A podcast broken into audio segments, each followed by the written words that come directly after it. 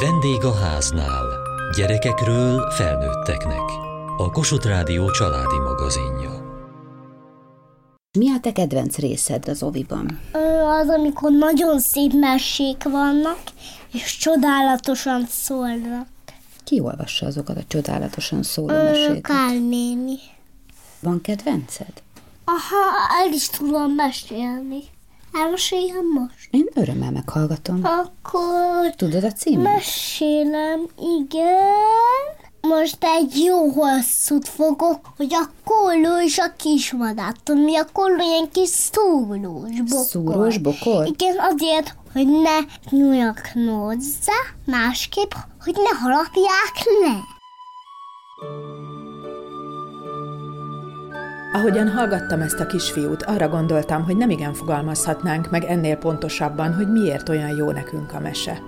A különböző történetek varázsa közösséget formál a családtól, az óvodán át a felnőtt mesekörökig. Ezért érdemes mesélni a gyerekeinknek már kicsikoruktól kezdve. Szerencsére sok szakember segíti a szülőket, pedagógusokat ebben, velük beszélgettünk az idei népmese konferencián, és persze meghallgatjuk a kisfiú meséjét is.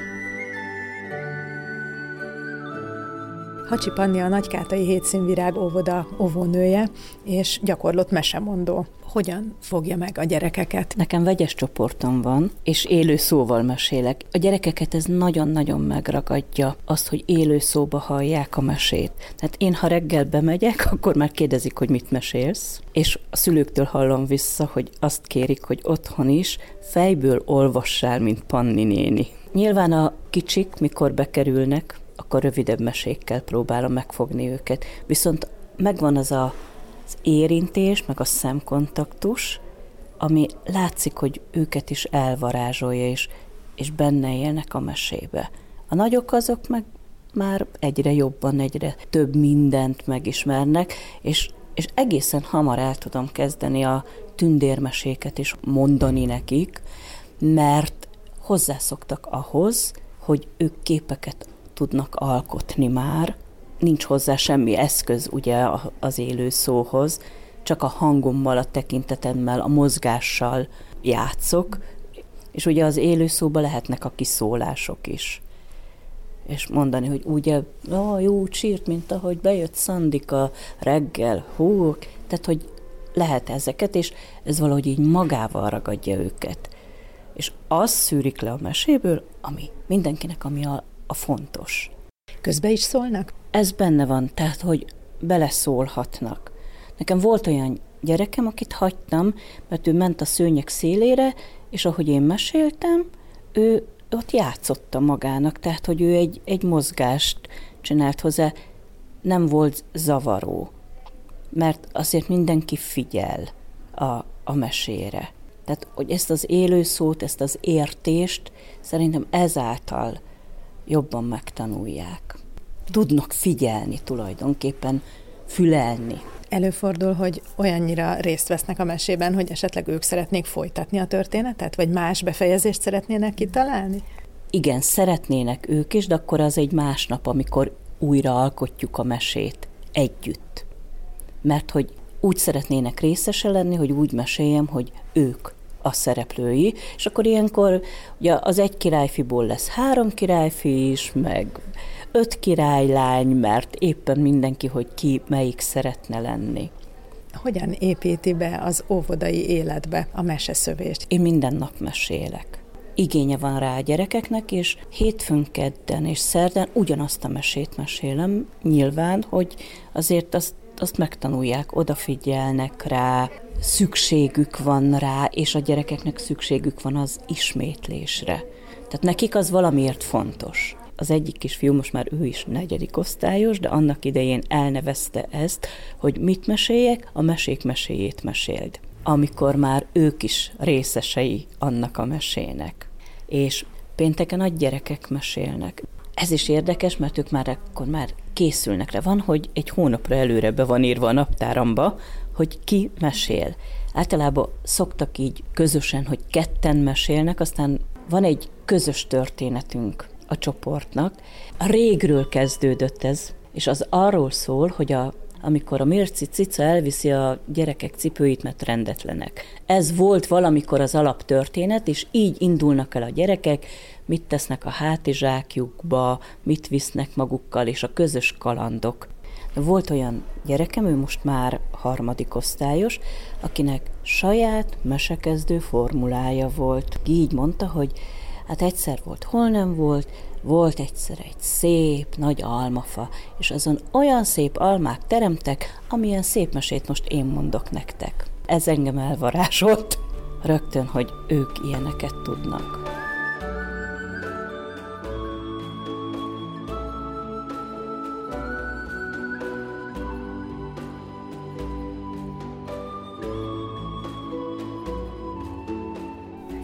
Kis madár egyszer nagyon megunta a lepülést, és csak sétálni szeretett volna.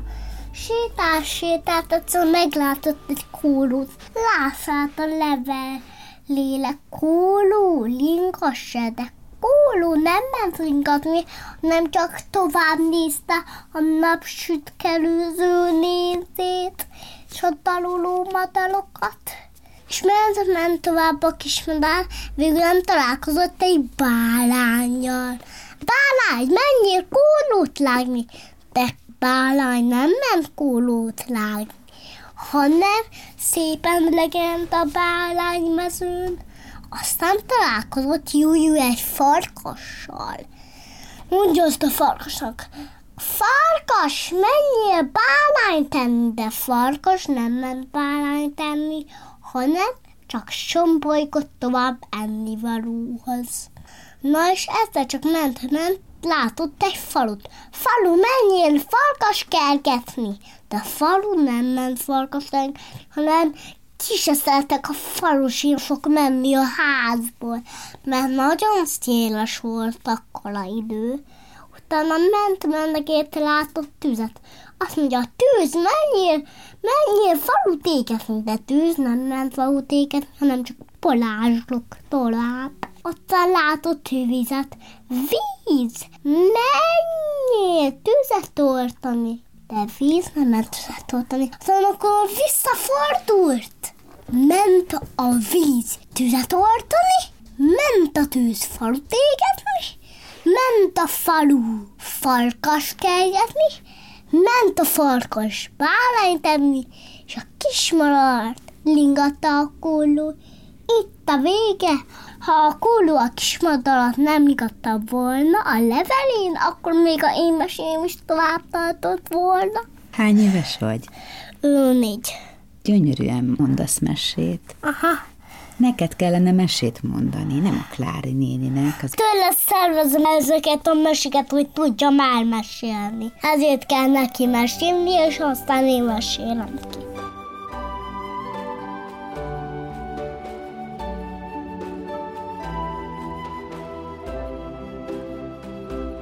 Kormos Rebeka a Pompás Napok komplex mese mondó és mese szövő foglalkozás megálmodója, kitalálója. Mit jelent ez, hogy Pompás Napok? Mindez, ami a népi játékokban jelen van a gyermekek számára, az a népmesékben is nagyon jelen van, és ez a kettő nagyon jó ötvözhető. Tehát mi a népmesét tesszük a fókuszba, és ehhez válogatjuk a népi kultúra egyéb elemeit. Népmese foglalkozás módszert annak hívjuk, mert hogy sok-sok gondolat van azzal kapcsolatban, hogy a népmesét ezt egybe el kell mondani, nem szabad megszakítani. Ebben ugye a hagyománynak is vannak olyan tapasztalatai, vagy olyan átadott tudás, amikor igenis lehet tudni az, hogy meg-megszakad a mesének a fonala, és mi azt tapasztaljuk, hogy a gyermekeknek ez semmilyen gondot nem okoz. A felnőttek még mindig jobban ragaszkodnak ahhoz, hogy egy mesét, egy narratívát egyben szeretnének átadni, viszont ugye az életkori sajátosságok, illetve a mai gyermekek igényei inkább azt támasztják alá, hogy néhány más elemet be kell ahhoz vonnunk egy mesemondásba, hogy a figyelem végig fenntartható legyen, illetve ugye amikor kicsikorba szoktatjuk a gyermekeket a meséhez, akkor is nagyon jó, hogyha vannak benne ritmikus elemek, kisebb játékos dolgok, bizonyos más élmények és tapasztalások, amik megerősítik a mesének az adott mondani valóját. Mi alapvetően a pedagógusokkal foglalkozunk már az elmúlt években, igyekszünk a számukra minden olyan módszertani segédletet megadni, ami megkönnyíti számukra egyrészt azt, hogy élőszóban tudjanak mesélni. Ez azért nem annyira evidens, hogy úgy mondjam, előkészületet igényel, illetve mindazokat a népi játékokat, népdalokat, mondókákat és egyebeket tematikusan összegyűjteni, hogy aztán ő nekik tulajdonképpen úgymond csak a könyvespolcról le kelljen venni mondjuk egy jeles naphoz kapcsolódóan egy-egy mesefeldolgozást, és ezt könnyen a gyermekekkel együtt meg tudják élni. Itt ugye a felnőtt, a pedagógus, aki legyen akár óvónő vagy tanító, ő vezeti mesemondóként ezt az alkalmat, illetve ő az a minta, aki ugye megadja mondjuk egy népi játéknél, hogy akkor mi az, ami most fog történni. Vannak kiszínezésre váró rajzok egy-egy mese címmel, és a mesefigurák vannak rajta. Ezt hogyan használják? Az aranypálca mese térképét tartjuk éppen a kezünkben. Ezen a térképen egy hajóban ül egy ifjú királyfi, aki egy gyönyörű, hosszúhajú leányt visz magával, és egy olyan pálcát tart a kezébe, amiben egy egész regiment besorakozhat. Ez a mese nagyon jó példa arra, amikor a pedagógusok vagy a szülők fiús meséket keresnek. Ezen a mese térképen a történet minden jellemző része és fordulata vonalas rajzokkal el van készítve. Pleszkán Orsi volt ennek a megálmodója és megrajzolója, amit a gyerekek a mesehallgatás után ki is tudnak színezni, ezáltal újra megélik a mesének a fordulatait, illetve adott esetben később akár ők el is tudják maguknak is mesélni. És léteznek mesekártyák is, amelyek már színesek, és egy-egy képet vagy egy-egy ábrát tartalmaz egy-egy ilyen kártya. Ezzel hogyan lehet játszani?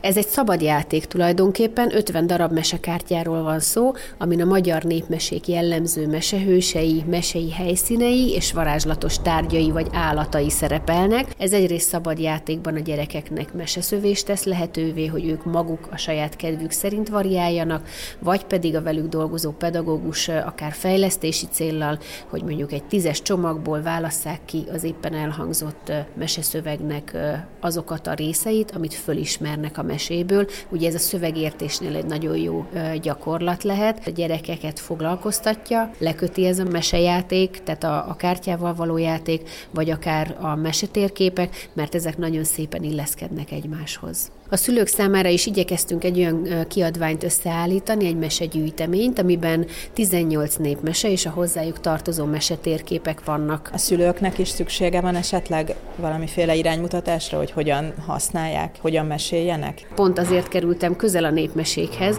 mert szülőként, egy fiatal szülőként úgy éreztem, hogy ebben még van mit csiszolni magamon, és hogy ha az én gyermekem akkora lesz, akkor hogy fogok elkezdeni neki mesélni.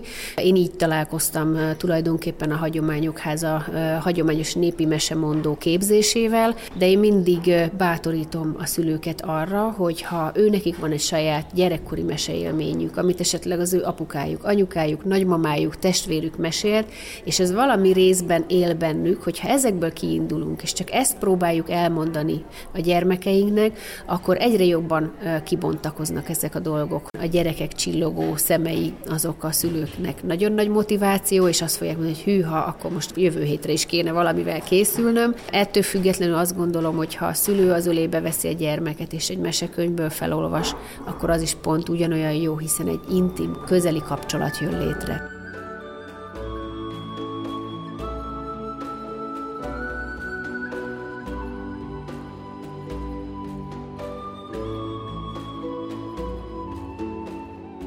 Klici Szabad Boglárka, a Meseszó Egyesület elnöke. A mese a családban hogyan tud jól működni? Mennyire kell ezt tanulni, mondjuk a szülőknek? A mese valójában ez mindig egy univerzális műfaj volt. És azért teszem hozzá, hogy univerzális, mert sokszor szokták azt mondani a, a 20. századi néprajzi ugye, mesekutatásra, mesegyűjtések kapcsán, hogy hát ott csak felnőttek, meséltek felnőtteknek, de ez nem feltétlenül igaz, mert például Karcsán is gyűjtöttek ilyen információt, de Kovács Ágnes Kettesden is, hogy a gyerekek is meséltek egymás közt.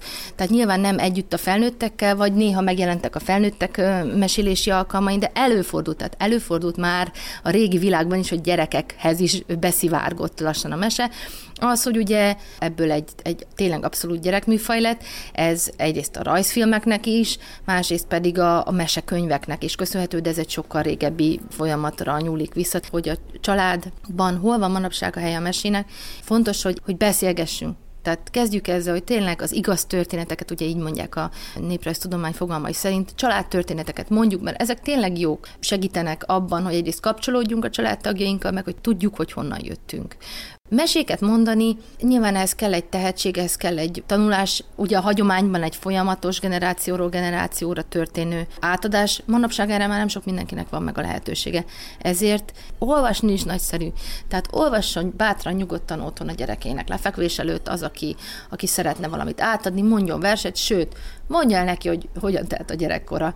A képernyőidő felét legalább váltsuk ki egy viccel, egy hogy telt a mai nappal. Mert sajnos, tehát én, én azt látom, hogy, hogy ez egyre inkább tűnik el, ezek az ilyen, ilyen formájú történetek, hogyan találkoztak a szüleid, és, és hogyan ismerték meg egymást, és hogyan nőttünk fel, és mi volt a gyerekkorunkban, és a többi. Tehát ezek a történetek mindig jók. Népmesét bátran olvassunk, ha tudunk élőszóban mondjunk, mert ezek jó történetek. Az ön életét mennyiben alakította, vagy életszemléletét, megküzdési stratégiáit, életvezetési gyakorlatát? Mennyire alakították ezek az otthonról hallott történetek, hogy például a nagyszülők uh-huh. adott helyzetben mit csináltak? Ha akarjuk, hanem mindannyiunk életét befolyásolják. Ezek, aki kapott ilyen indirekt életstratégiai irányadást, vagy útmutatást. Igazából én mindent megpróbáltam most, hogy így visszagondolok, pozitívan beforgatni az életembe, tehát nagyanyámnak például, amikor mondja, hogy jányom, tanuljál, mert én sose tanultam, és akkor ugye jön, hogy ő miért nem tanult, és ez valahol, valahogy annyiszor el lett mondva, hogy,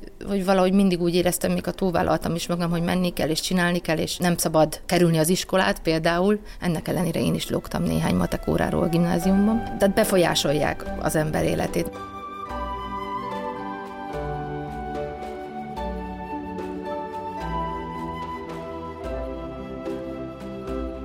Pompor Zoltán a Magyar Olvasás Társaság elnöke. Miért ennyire fontos a mese, illetve az olvasott mese, a hallott mese, a látott mese, milyen hatással vannak a gyerekekre? Kutatások támasztják alá azt, hogy azok a gyerekek, akiknek naponta legalább negyed órát mesélnek, legyen ez könyvmese, vagy élőszavas mese, vagy egyszerűen csak családi történeteket mondanak el, azoknak lényegesen nagyobb a szókincsük, lényegesen szocializáltabbak, az iskolai előmenetelük az sokkal jobb, mint azoknak, akik kimaradt ez, ez az élmény. És itt nem csak az iskolai teljesítményről van szó, hanem arról is, hogy későbbiekben az olvasáshoz hogyan fognak viszonyulni. És ugyanezek a kutatások mutatják meg nekünk azt is, hogy azok a gyerekek, akik könyves környezetben, mesés környezetben nőnek fel, azoknak a kétharmada később olvasó lesz akiknek pedig ez nem adatik meg, tehát akik nem kapnak naponta mesét, nem beszélgetnek velük, azokból jó, ha két később olvasóvá válik. A családi kapcsolatok alakulásában mekkora szerepe lehet a meséknek? Említette az előbb a személyes történeteket is, tehát hogy az is egy mese, hogy elmesélem, hogy a dédszüleim hogyan ismerkedtek meg. Így van, ezek a történetek, a, amiket hozunk otthonról, nagyon sokfélék lehetnek, azok a narratívák, amelyeket mi magunkévá teszünk, és hogy mi, mi látjuk a családunknak a történetét mondjuk. Tehát tekinthetünk úgy is vissza az életünkre, mint egy kudarc, mert hogy ilyen történeteket kaptunk otthonról is, hogy hát nekünk, a mi családunknak semmi nem sikerült, lehetünk optimisták pontosan ezért, és nyilván ezeknek a megélése, átélése, magunkban hordozása, ez a későbbiekben továbbadása, akár a következő generáció számára ez nagyon fontos. Az, amikor egy mesehelyzetben ott van a felnőtt a gyermek mellett, ott van a szülő a gyermek mellett, az lehetőséget ad arra is, hogy beszélgessenek, hogy ne csak a felnőtt adjon valamit, hanem a gyermek is adjon valamit magából, az érzéseiből, abból, hogy ő hogyan gondolkodik a világról, olyan kérdéseket tudnak ebben a helyzetben feltenni a gyerekek, amik amúgy nem jelennének meg vagy hiába kérdezzük meg, hogy mi történt velük az iskolában aznap, nem biztos, hogy elmondják, de hogyha egy olyan történettel találkoznak, amiben hasonló érzésekkel szembesül a történetnek a hőse, mint amivel mondjuk aznap ők szembesültek, akkor lehet, hogy könnyebben megnyílnak. Tehát ezért nagyon fontos az, hogy ott legyünk, jelen legyünk az életükben, meséljünk nekik, akár ilyen szimbolikus történeteken keresztül, akár a családunknak a szimbolikus történetein keresztül, családi hősökön, mesei hősökön keresztül tanítsuk őket, vezessük őket az életben. Ez akár egy családi fotóalbum nézegetése közben, vagy családi videók nézegetése közben is meg tud valósulni? Annyi képet készítünk és semmire nem használjuk őket. A régi képeknek megvan a varázsa. Nagyon kevés készült, és feltehetően azok a pillanatok, amiket akkor megörökítettünk, azoknak nagyobb jelentősége van, mint amikor most mindent lefényképezünk, amit látunk. De hogy ezeket elővenni, összehasonlítani a mai világgal, beszélgetni arról, hogy, hogy hova járt iskolába a nagymama, nagypapa, mi hova járunk, megnézni, hogy miben más, milyen más ruhákat hordtak akkor, ez annyira közel tudja hozni a generációkat egymáshoz is, és pont ez az, ami, ami nagyon hiányzik a, mai korból, ez a generációs kapcsolódás, hogy megtaláljuk a hangot a másik, másik generációval, hogy odafigyeljünk rá, hogy kérdezzük, hogy válaszoljunk, és ne csak a saját kis világunkban legyünk. Mennyire tudnak mondjuk a nagyszülők vagy a szülők kapcsolódni ahhoz, hogy a gyerek már a tabletjén, vagy a telefonján, vagy a szülő telefonján két gomnyomással elindítja magának a kedvenc meséjét? Tehát ebben hogyan tud részt venni a szülő, és kell-e, hogy részt vegyen benne? Mindenképpen olyan szerepünk lehet ebben, hogy segítjük eligazodni ebben a világban, ami azért nehéz, mert mi magunk se tudunk eligazodni ebben a világban. Nincsenek mintáink, amit követhetnénk, és nagyon sokszor a gyerekektől tanuljuk azt, hogy, hogy, hogy a technikai világ az hogyan működik. Ami nagy segítség lehet az az empátia, az, hogy nem megpróbáljuk lebeszélni őket valamiről, hanem megérteni az ő világukat, Nyilván mi vagyunk a felnőttek, nekünk kell határokat szabni ebben, de el kell fogadnunk azt, hogy ez egy másik generáció, ez egy másik világ, tehát megérteni, és egy-egy történet, egy-egy játék, egy közös játék, vagy akár egy, egy közös filmnézés, ez lehetőséget ad arra, hogy mi is belépjünk az ő világába. Nem ördögtől való mozgóképes filmes mesét nézni a gyereknek, hogyha ott vagyunk mellette, és meg is tudjuk akár beszélni vele. Igen, igen. A, a legrosszabb az az, hogy már megint ezt a hülyeséget nézed, felkiáltással kikapcsoljuk, vagy elkergetjük, vagy egyszerűen lezárjuk a kommunikációt. Üljünk le, nézzük meg, mi az, amire ő kíváncsi, és mutassuk meg azt, hogy, hogy nekünk mi az, ami fontos meg kell találni ezt a, azt a közös metszetet. Az igényes képek, az igényes képi megformáltság nagyon fontos. A nagyon sokféle képi világ, ami most már a gyerekkönyvekben is ott van, olyan érdekes mélységeket tudnak megnyitni, vannak már olyan könyvek, amik csak a képek segítségével mesélnek el történeteket, ez a Silent Book. És nagyon benne vannak a, a gyerekeink ebben a világban. Mi pedig nagyon benne vagyunk az olvasás világában. Mi ezt tudjuk adni nekik, ők pedig azt tudják nekünk adni, hogy segítenek megérteni, hogy hogyan működik a képes világ.